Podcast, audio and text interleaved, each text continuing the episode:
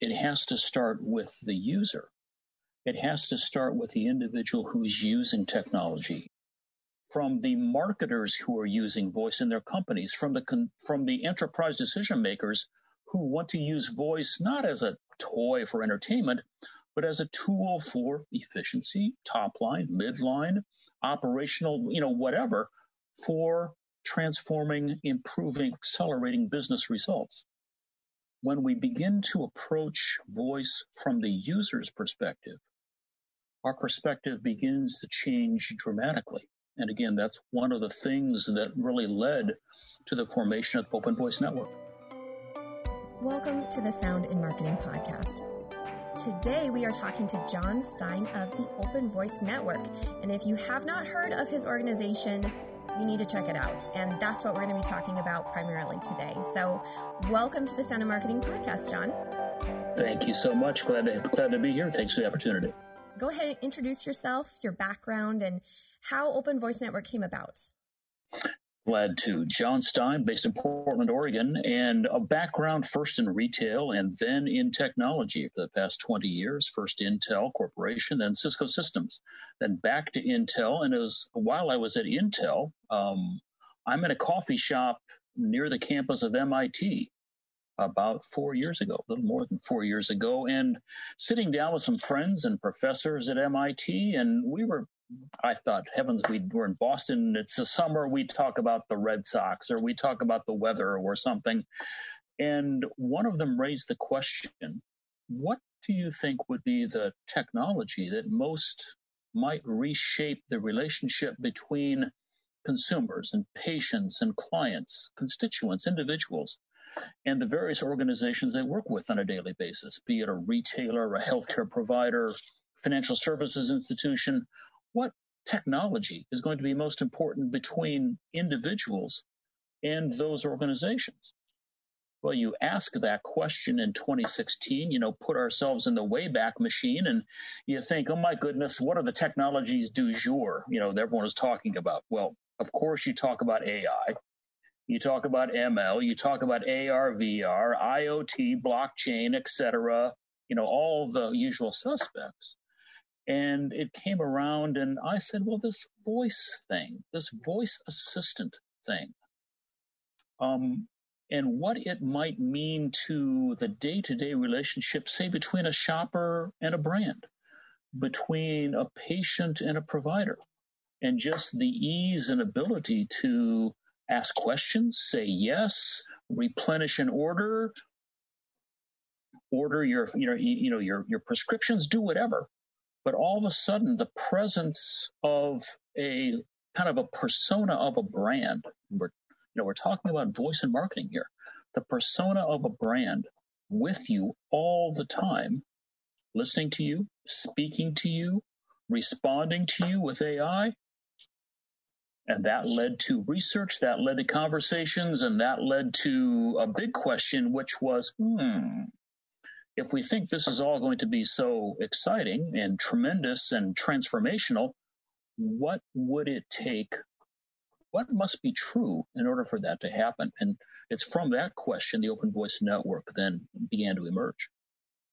Very cool. So you said your background was in retail and all these different companies. What was your title? What kinds of things were you working? Were you in technology at the time? I was, no heavens, in the retail business. I was head of sales for a women's wear apparel company on 7th Avenue in New York, working with major department stores. I was worried about skirt length and thread count and how the line would come together, which then led me into, then jumped to technology and had responsibility first at Intel, then at Cisco, for marketing and sales to the retail and consumer goods industry.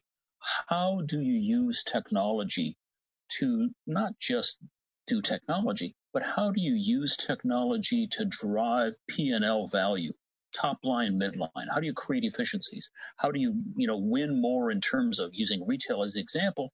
How do you create more traffic, raise the conversion rate, raise the average basket size using technology?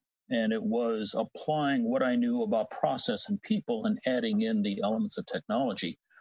That's what I did for a number of years, did that globally, working around the world, a lot of frequent flyer miles, and all that led to Open Voice Network.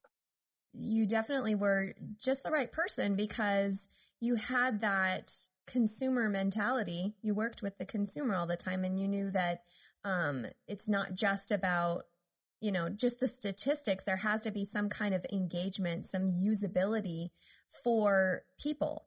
Like, it, you know, the techies can get crazy and happy about it all day long, but if you're not communicating to the actual consumer that you want to consume it, then it's null and void. So that's a fascinating angle that you had.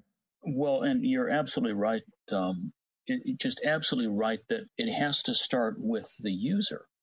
It has to start with the individual who's using technology. You know, I was back in the retail days, the retail technology days, talking about such things as, you know, here was a big idea. Let's put back in the days of tablets were the hottest thing.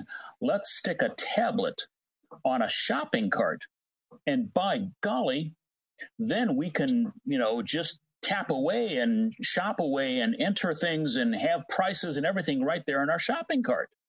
From a technology perspective, very exciting. It involves Wi-Fi. It involves computer chips. You can sell a lot of technology if you can sell the idea. Well, no one really asked, have you ever put a child in the seat of a tablet-equipped shopping cart? Ding, ding, ding. Well, ding, ding, ding.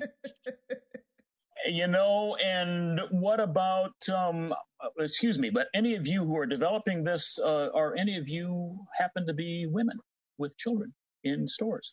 Mm-hmm. You know, and oftentimes you hear, I hate shopping. That's why I want to, you know, well, wait a minute, time out.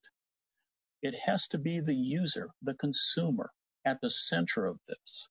And we have talked from the start of the Open Voice Network. When you think about the future of voice, we can talk about it from a technology perspective. We can talk about it from a platform perspective. We can, you know, what's the latest coming from the great platforms, great technology companies?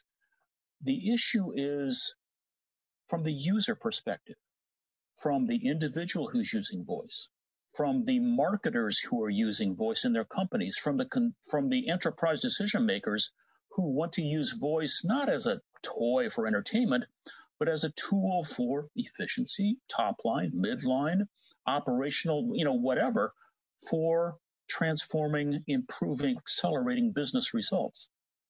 When we begin to approach voice from the user's perspective, our perspective begins to change dramatically. And again, that's one of the things that really led to the formation of the Open Voice Network. And would you say that that would be the number one mission of your organization? We say that we use this phrase, and it's, can we make voice worthy of a user's trust? Now, that's a loaded phrase. Can we make voice worthy of a user's trust? Can a user trust voice on topics like data use, on privacy? Can an enterprise user, you're a marketer, you want to reach all your customers? Well, right now, there's not really interoperability in voice, so you need to do it for this platform, this platform, this platform, this platform. And if someone's on another platform, you're not going to reach them. Don't you want to trust you can build it once and use it many? Do you want to trust, and you should if you're an enterprise user, that your brand persona will be reflected accurately? You have control over your brand. You have control over your brand's data. And then finally, from a user's perspective, there's all too often, we're on Voice Lunch today, and people were talking about, you know, people use voice and they kind of feel stupid. They don't know what to do. Can we make it, can it be trustworthy so we just are comfortable using voice, much as we're comfortable using the internet? So when we say user trust, it's a multifaceted definition of user trust. It's the individuals, it's the enterprises, it's the marketers, the advertisers, the brand owners. How do we make voice across the board from all those definitions worthy of user trust? When other technology came out, when, you know, like the 90s, the boom, even in the 80s and stuff, it was very inaccessible. So there was a very high price on it. So in essence, the people who were adopting technology, one, sort of understood it, probably understood it a little bit, or two, they just had a lot of money. And there, maybe there was some more education put onto it. It was like it was a small group of people. I think you know where I'm going with this, but it was a small number of people that actually got their hands on new technology. And in comes voice. And let's just talk about the Echo Dot for a second. I think I got mine for $25, you know, and you put it into your house and it's in all different communities. It's not just in an elitist community. It's in all communities. So I feel like maybe the developers really had to think more on voice, on, I don't want to say dumbing it down, but really seeing this as a whole community. It's not this persona understands tech. Like, you know, you have to start below that. Like this persona knows how to plug something in. What do they do after that?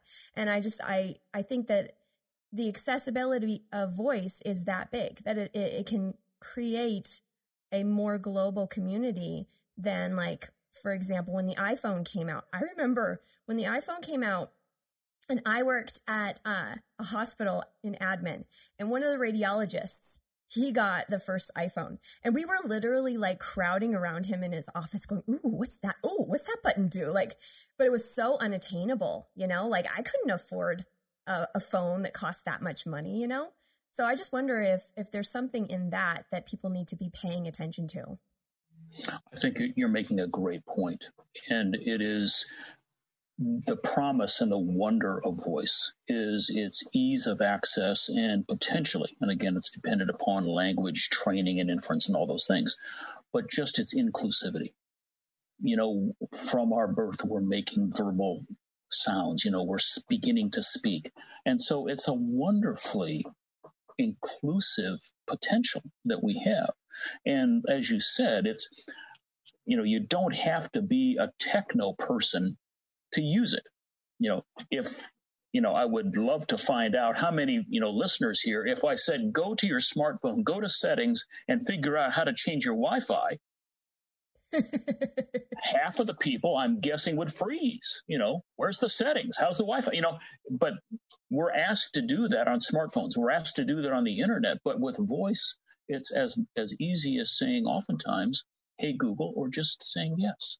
You know, it's a wonderful, inclusive technology, and because of that, it has tremendous potential. You're absolutely right. I also think it's fascinating to me, just on the smart speaker side of it, that this piece of equipment was created somewhat without a purpose. You know, like I feel like a lot of technology that came out was like right off the bat, this is serving this. But I feel like the smart speaker was like this, something that somebody invented, and then people got on the bandwagon because it was cheap and they bought one, and then they put it in their living room, and then they go, okay, now tell me what to do, you know? And it's interesting because it feels like it's the consumer is discovering what they can do with voice in real time. As developers are developing it, the audience is absorbing it and trying to figure it out, especially with COVID, people staying home. I feel like they played with the machinery or the technology a little bit more. So there's this great opportunity to like work together. A great opportunity to work together. We're in the early days. We are figuring out collectively what this can do. I mean, think back to the first days of the internet. I mean, I may be old enough to remember those days, and people put up a website. Hey, look at our website. Well, what did we do with it? We don't know. What should we do with it? Should we sell something with it? Should we inform? Should we this? Well, we don't know. But we have to monetize it. We've got to figure it out, and it has to be of value to our users, to our constituents. And to a large degree, voice is in that same place right now. You know, we have the skills, we have the actions, you know, we can be entertained, we can have stories told to our children. There's a lot of wonderful things, but in terms of it taking that next step, you know, what must be true for this to be for marketers, for advertisers? What must be true for this to be an enterprise tool? What must be true for voice to be on the budget list for 2021, 2022. Mm-hmm. And if your budget is flat, what do you take out because you need to put voice in? Mm-hmm. Those are the questions we're facing. And again, you have to ask, how can we make voice worthy of trust so that the answer to that is, yes, it's on the budget and it has this purpose and it's better than this, and thus we're going to be investing in it.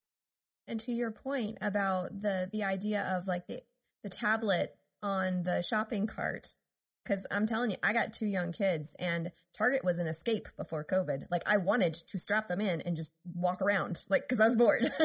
So that would definitely not be a sell to me. But maybe we need to be asking the consumer more, what is it that will help you to trust voice more? Like as simple as that, like what are you looking for? And maybe they don't know, but maybe some of them do because now they have dipped their toes in. They've kind of seen what's going on. They see what they like and they don't like. See if they have an opinion. Well, and it's listening to those consumers, and it's something that the Open Voice Network is doing, but it leads me to, what makes things trustworthy?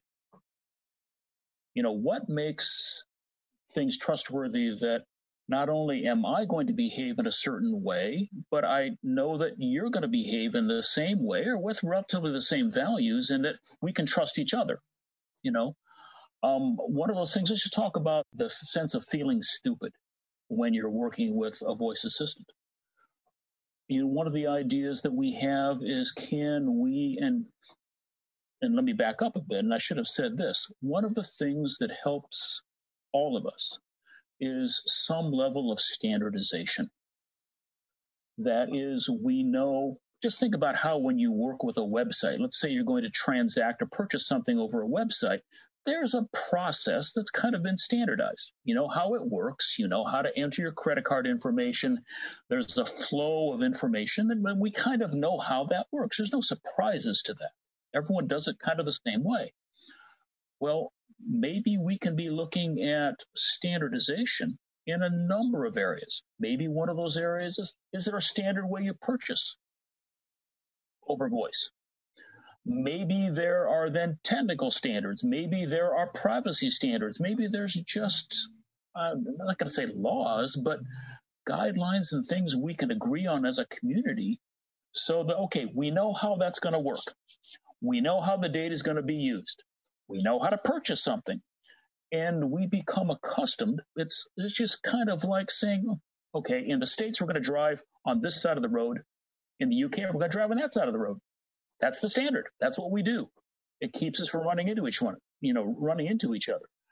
We talk about the vision of the Open Voice Network is making it worthy of user trust.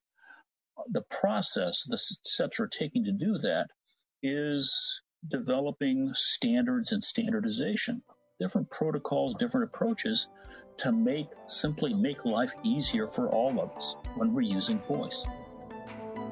For more information on the Open Voice Network, go to openvoicenetwork.org. You can also find them and John on LinkedIn.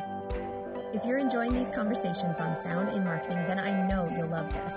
I have a course on sound's power and influence in marketing that you can enroll in at soundinmarketing.com. Years of research has gone into this course, and I'm confident that you'll learn a lot. My goal is that you'll be able to take this information and begin applying it to your brand or company. And if you need further help, I also consult. So head on over to soundinmarketing.com to preview the trailer, view the curriculum, and sign up for a dose of Sound in Marketing. You can find the Sound in Marketing podcast on all the major podcast channels, so don't forget to share it with your friends, follow, and rate it. More people should know about this stuff. I know you know that now. For any other inquiries, you can find me at Dreamer Productions. That's DREAMR Productions.com, LinkedIn, Twitter, and Facebook. You can also email me at Gina, JEANNA, at DreamerProductions.com. All links will be provided in the show notes. Let's make this world of sound more intriguing, more unique, and more on brand.